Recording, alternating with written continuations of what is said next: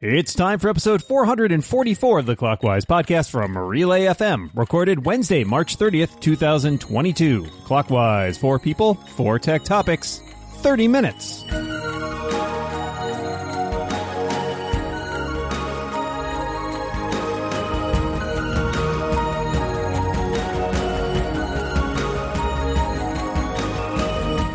Welcome back to Clockwise, the tech podcast that definitely has its clocks in a row.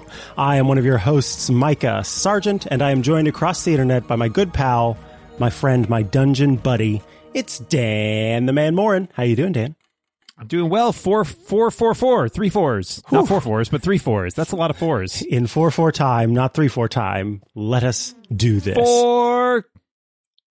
look out for that golf ball as I look out for our awesome guests. To my left is my co-host on iOS today, as well as the co-host of Automators and just an all around delightful automation expert. It's Rosemary Orchard. Welcome back to the show, Rosemary. Hi, nobody told me it was a palindrome episode. I didn't realize the extra pressure was there. What do I If do you now? play it backwards, it plays exactly the same. It's really weird. Oh, God. Fine, you see what? creepy that you can do that. To my left this week, it is a partner at Lickability and the host of the forthcoming podcast, Absolutely Crushed. It's Matthew Bischoff. Welcome back, Matthew. Oh, it's so good to be here. I feel like you should have had the the uh, the hosts of Top Four for this episode. Oh, Oh, four, Man, four, missed four. we're really bad. We're really bad at these things. So, 444 episodes in, we still have not quite got it down. So that whole planning idea is a little bit much for me. So Right. Anyway, Wait, there's a plan? let's get into the show. You know how this works. The one plan we do have is to have uh, four people, four tech topics, and to try and answer all of them in 30 minutes. My question for you is uh, the EU has said, hey, look, here's what we're thinking. Uh, you know, we're just gonna, I don't know why they have this voice, but they do. Minnesota. the, the, the EU, notably based in Minnesota, um, said, look, we think that all uh, messaging applications should just sort of work together and it's unfair that they don't. So we're going to do this thing called the Digital Markets Act. And I was just wondering, uh, oh no, that's me now. I was just wondering, what are your thoughts on this Digital Marketing Act or Digital Markets Act? What are your thoughts on messaging service interoperability? Should iMessage and WhatsApp work together? Rosemary, we'll start with you. I mean, I have opinions on this. Um, my opinion on this is mostly, do the EU actually know how complicated messaging apps are and how difficult these things are to integrate with one another? Like how difficult it is apparently uh, for Instagram and WhatsApp to launch an iPad app. Um, if they can't accomplish that, how are they going to ever integrate with iMessage? Um, but I am slightly concerned that the point behind this is essentially to make it easier for less techie people. And it's the less techie people who've decided that it has to be easier for them. And they have absolutely no idea about the security element involved. If you use, say, for example, Signal, Telegram, which has end-to-end encryption, same as iMessage, how do you transfer keys between those um, in a way that allows people to, you know, securely exchange end-to-end encrypted messages? Or do suddenly you not have end-to-end encryption? And how do you tell the user about that? And do you tell the user about that in a way that scares them? Or do you just let them know, hey, like, there is an end-to-end encryption here? Have fun with that. It's one of those things where it very much feels to me just like when the EU brought in EU VAT MOSS, which is where any digital goods sold to anybody in the EU have to, uh, VAT has to be paid on it and it has to be given to the country of the person who purchased it.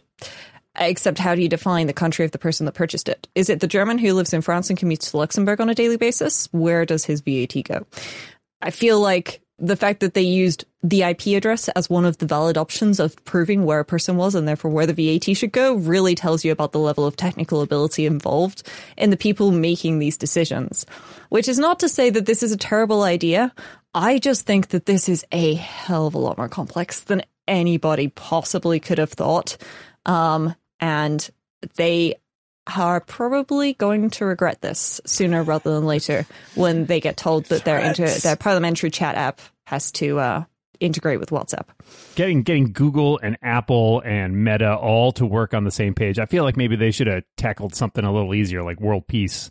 Uh, it seems as though I agree with you, Rosemary, and that's one thing that seems to be universal across the world is none of our politicians understand how technology works, but they all want to do something about it because they're convinced "Mm, we could just solve this problem.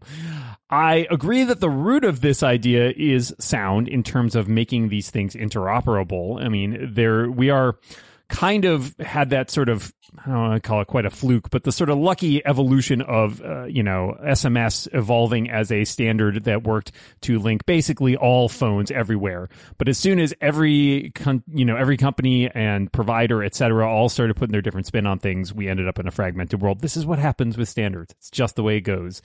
And everybody who wants to try and push a new standard has a reason and an agenda for pushing that standard. So I'm sure Apple will say, well, we, you know, designed iMessage with all these features in it because we believe it's the best thing for the user. And Google will be over there saying, well, we have our, you know, we signed on to that RCS standard and everybody should join us over here. And it's just everybody hmm. wants to have their own little fiefdom uh, in terms of running these things. So I think the practicality of this is extremely low in a sort of best case scenario, I think getting some of these companies to sit down and think out to the future of hey, we are in an increasingly divided world where people have a bunch of different platforms. Is there a way we can collaborate in the same way that we started to see with like Matter as a home, you know, home tech standard? Is there a way we can sort of envision the next generation of messaging and make sure that while people can use different services, there is a way for them to communicate with each other rather than ending up in a situation where everybody's in these little silos?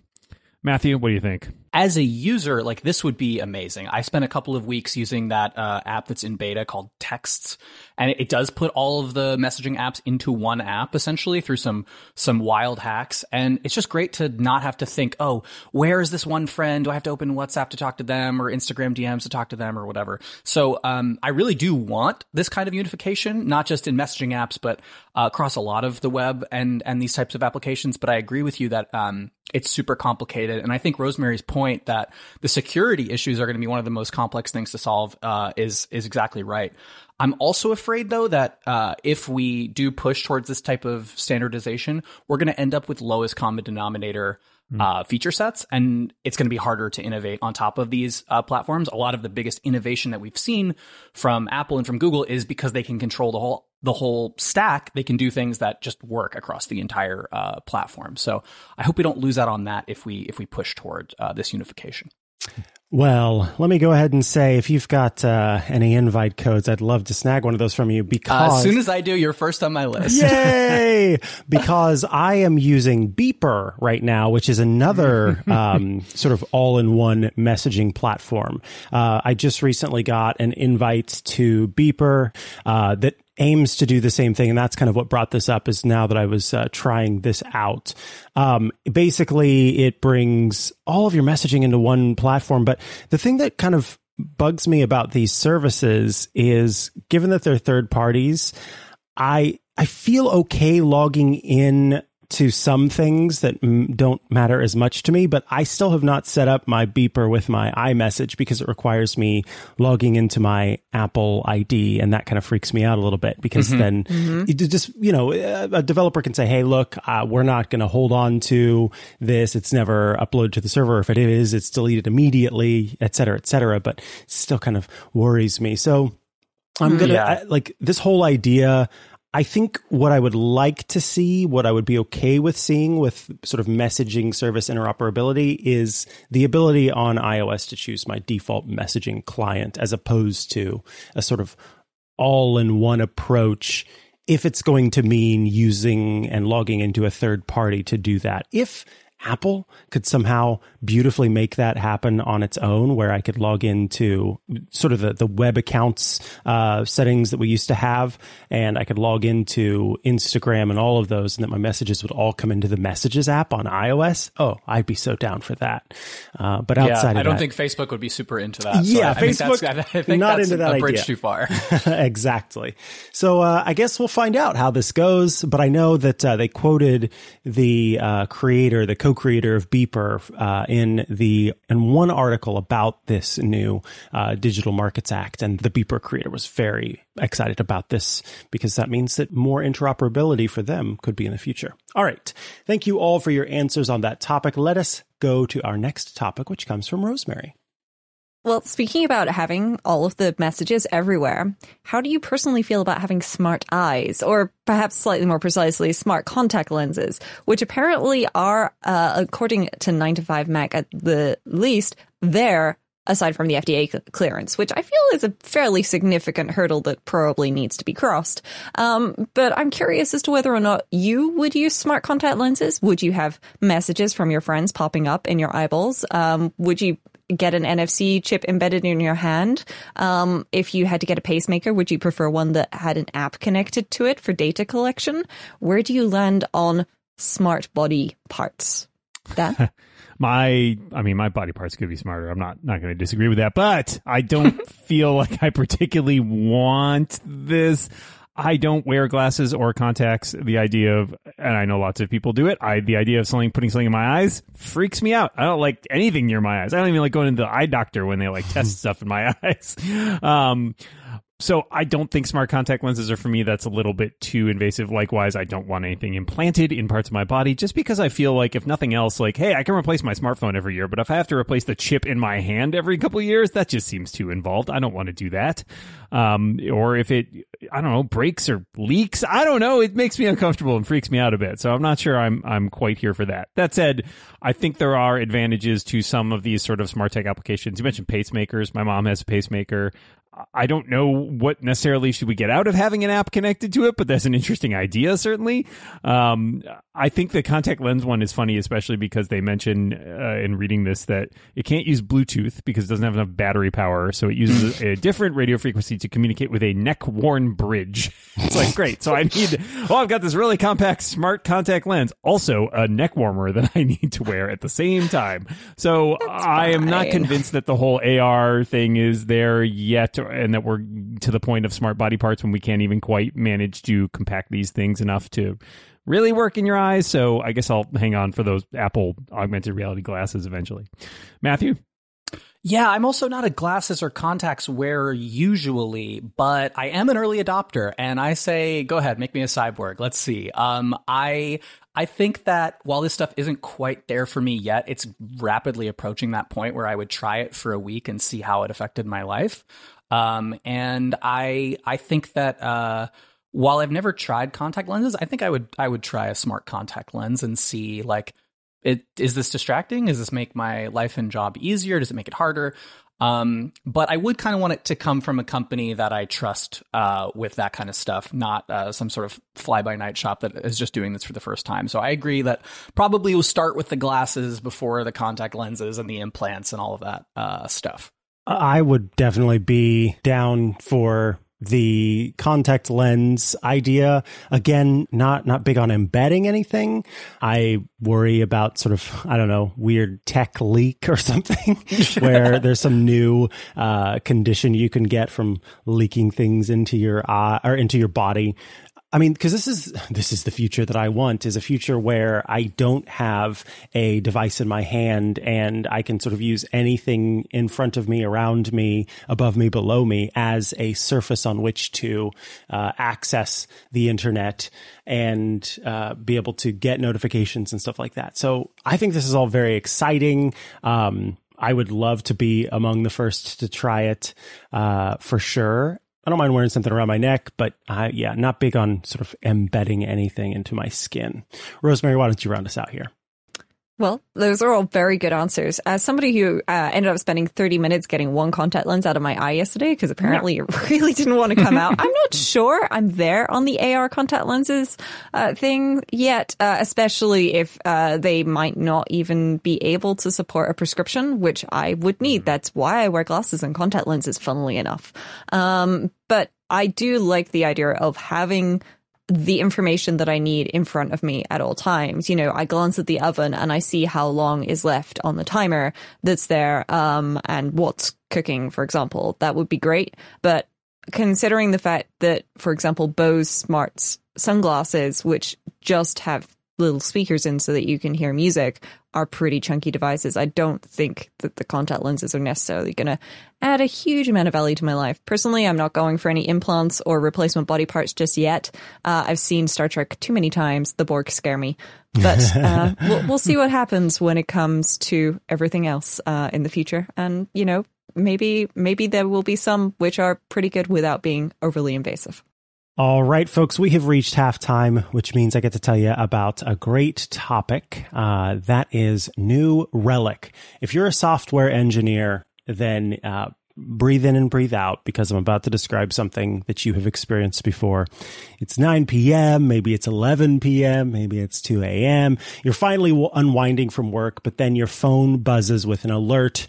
Something's broken and your mind's already racing at what could be wrong.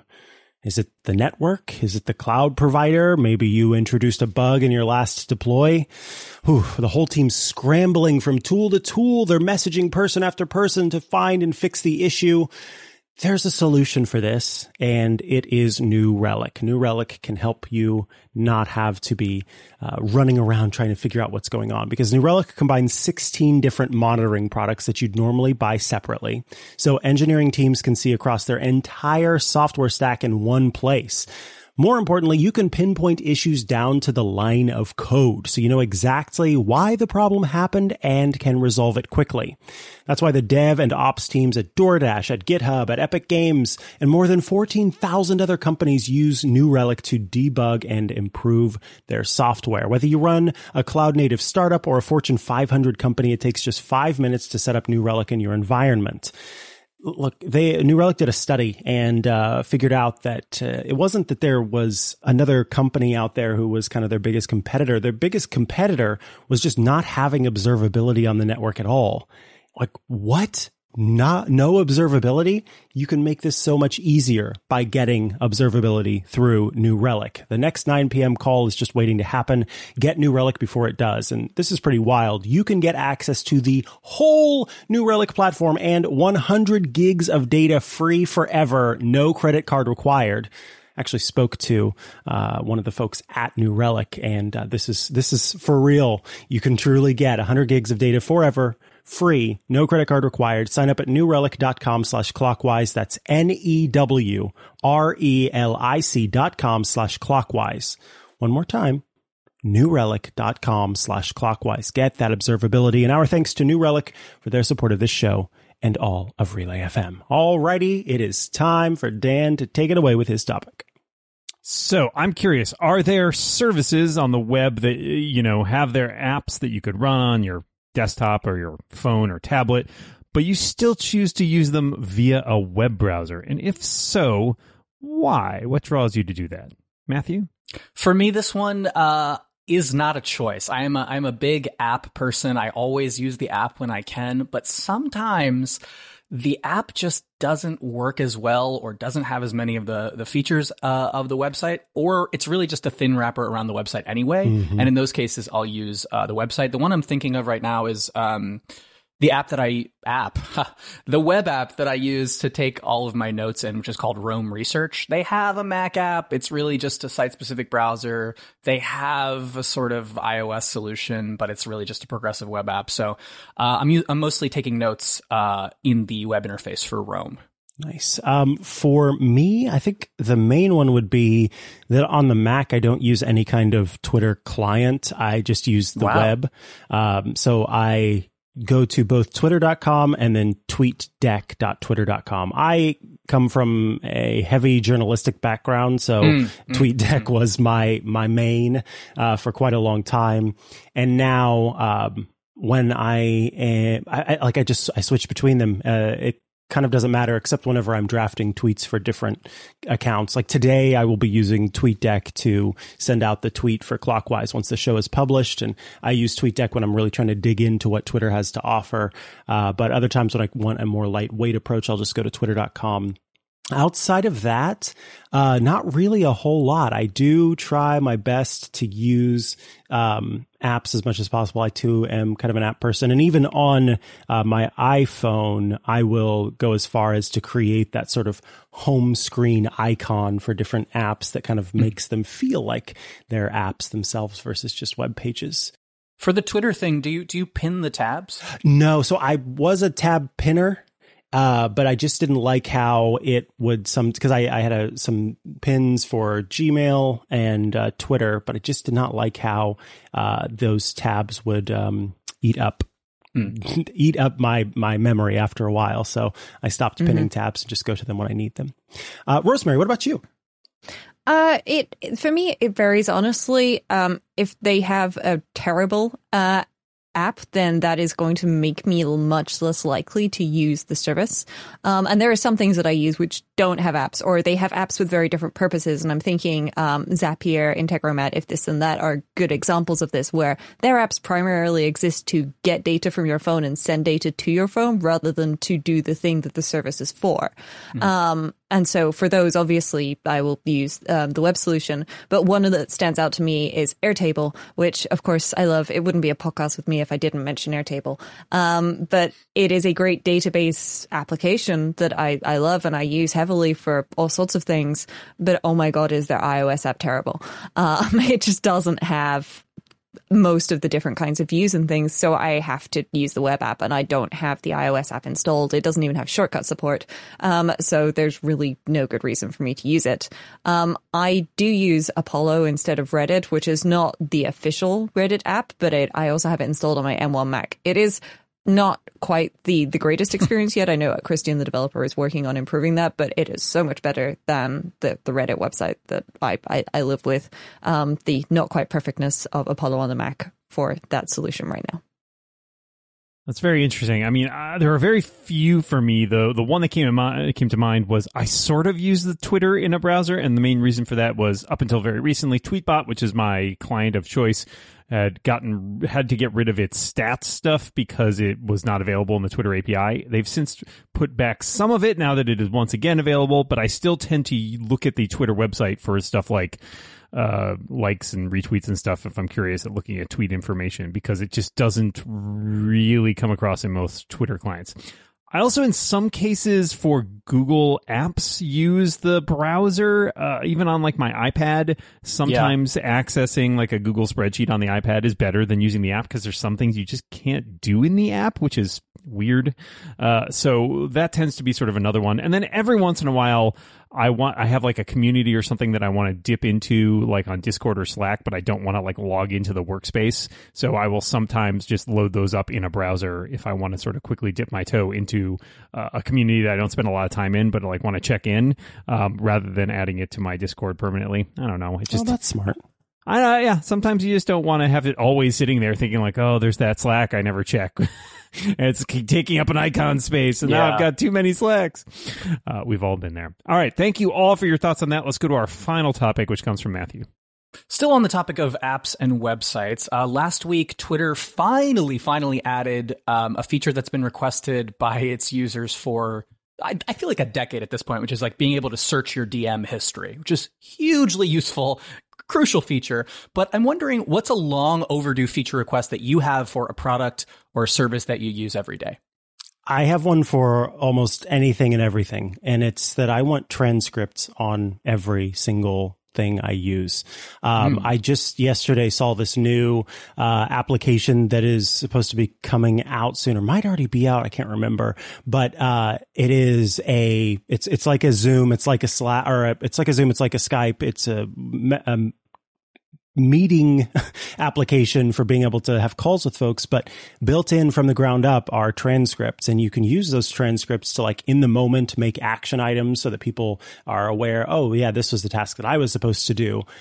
Transcripts, I, I'm a person who, despite the fact that I have, uh, as, as, according to my last audio test, I have perfect hearing or near perfect hearing. I use. Quit bragging. despite the fact of that, I still use uh, captions or subtitles depending on the content that I'm watching for everything. There's always text on the screen. Um, and I would love to have that on everything else as well. Uh, it would also be secretly, it would be helpful for me as a podcaster because occasionally people will tweet at me with jokes uh, based on something that I said in some podcast that I said.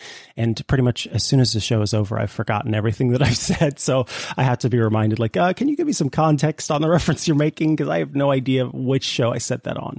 So yeah, transcripts on everything would be awesome. Rosemary, what about you? I'm going to surprise everybody by asking for better automation support in all of, of the things. Um, but uh, in slightly more seriousness, I would really like there to actually be better um, access to the status of your device um, within shortcuts um, on iOS and macOS. You can't get the current focus mode, or if you're in a focus mode through shortcuts. Why not? Seriously, why not? Why why can't I do this? It drives me nuts. It drives me absolutely um, nuts. Yeah. Um, fortunately, I, I'm actually beta testing an app which solves this problem on the Mac. But like things like that should be built in uh, to thing to all those things. Like I was trying to use AppleScript the other day to get all of the shortcuts that I have that aren't in folders, and you have to pack around to make it work. And I feel like a lot of developers maybe think, oh yeah, like automation stuff is really only for nerds, but a lot more people would use automation things if they could easily understand what it is they were looking for. Um, and, you know, when they went to try the thing, there was an action there that did what they wanted. Um, and you've got to start somewhere. So, Apple, you know, focus mode shortcut support, go for it. Yeah, I'm going to pick a, a little one, but it's one that does bug me pretty regularly. I really like tapbacks in i in iMessage. But why mm-hmm. are they limited to like four Yeah. things? Yeah, It's so any annoying. emoji. Let's Let me have all the emoji and SF Come symbols. on. If there's anything that we have learned from like people's use of Slack, is that reaction emoji are great and they are super useful. So I wholeheartedly encourage Apple to build this into iMessage on all its platforms and make it easy to add any emoji as a tap back. It would just, I don't know, it's a little thing, a little quality of life improvement. And then I'll throw in a second one. I really so I've been using Fantastical more and more recently, but uh, previous to that, I was just sort of a user of the built-in calendar app on iOS and macOS, and it frustrated me to no end that I could have, as I often did, the same event on three different calendars because it depends where I'm sharing those calendars, and it would just not find a way to collapse those into one event, which is something that Fantastical does, which is lovely. But come on, Apple, your calendar app hasn't changed in like ten years. Just spend some time on that. That and Mail both need some serious updates. That's all I'm going to say about that. Matthew, why don't you wrap us up here? Yeah, well, if you've been following me on Twitter, I'm sure you've seen me beating this drum many, many, many times. But uh, this is for another Apple feature request, uh, which I radared many years ago, still has not been addressed.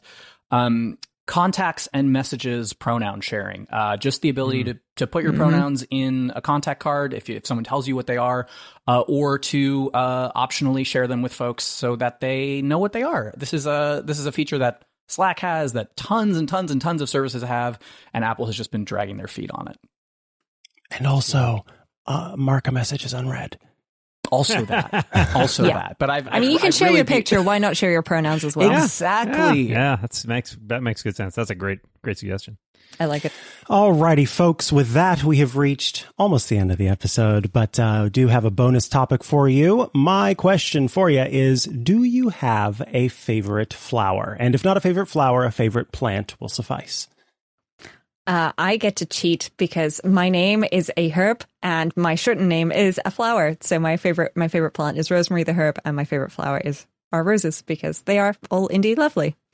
Uh, Dan, I don't know. I, I really like uh I like ferns. There we go. I like ferns. Ferns are, I mean, they're amazing. Are They cool. have so Yeah. much DNA, more There's a lot DNA than there. almost any other thing, which is pretty going interesting. with ferns. There we go. Matthew. Mm, I like orchids because they're they're beautiful and sort of uh, tricky to care for, but in a satisfying way.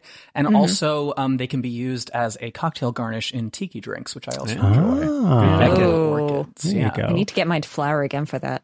My favorite flower is plumeria, also known as frangipani or frangipani, depending on where you are. There was recently a, a tweet that said people don't often ask men what their favorite flower is.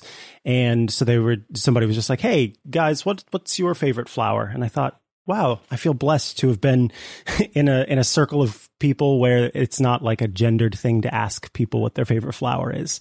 Um, yeah. Anyway, Yeah. Frangipani uh, slash uh, Plumeria for me.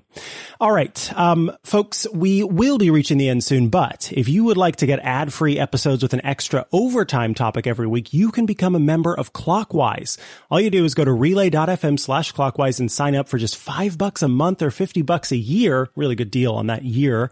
And you'll help support the show. In this week's overtime topic, we discuss sideloading on iOS. Well, we have reached the end of the show, and all that remains is for us to thank our fantastic guests this week. Matthew Bischoff, thank you so much for being here. Oh, it was a pleasure as always, friends. And Rosemary Orchard, thank you so much for joining us. No problem. I'm always available for Clockwise. It's my favorite show about washing clocks. And Micah will be back next week, but until then, we remind everybody listening out there watch what you say. And keep watching the clock. Bye, everybody.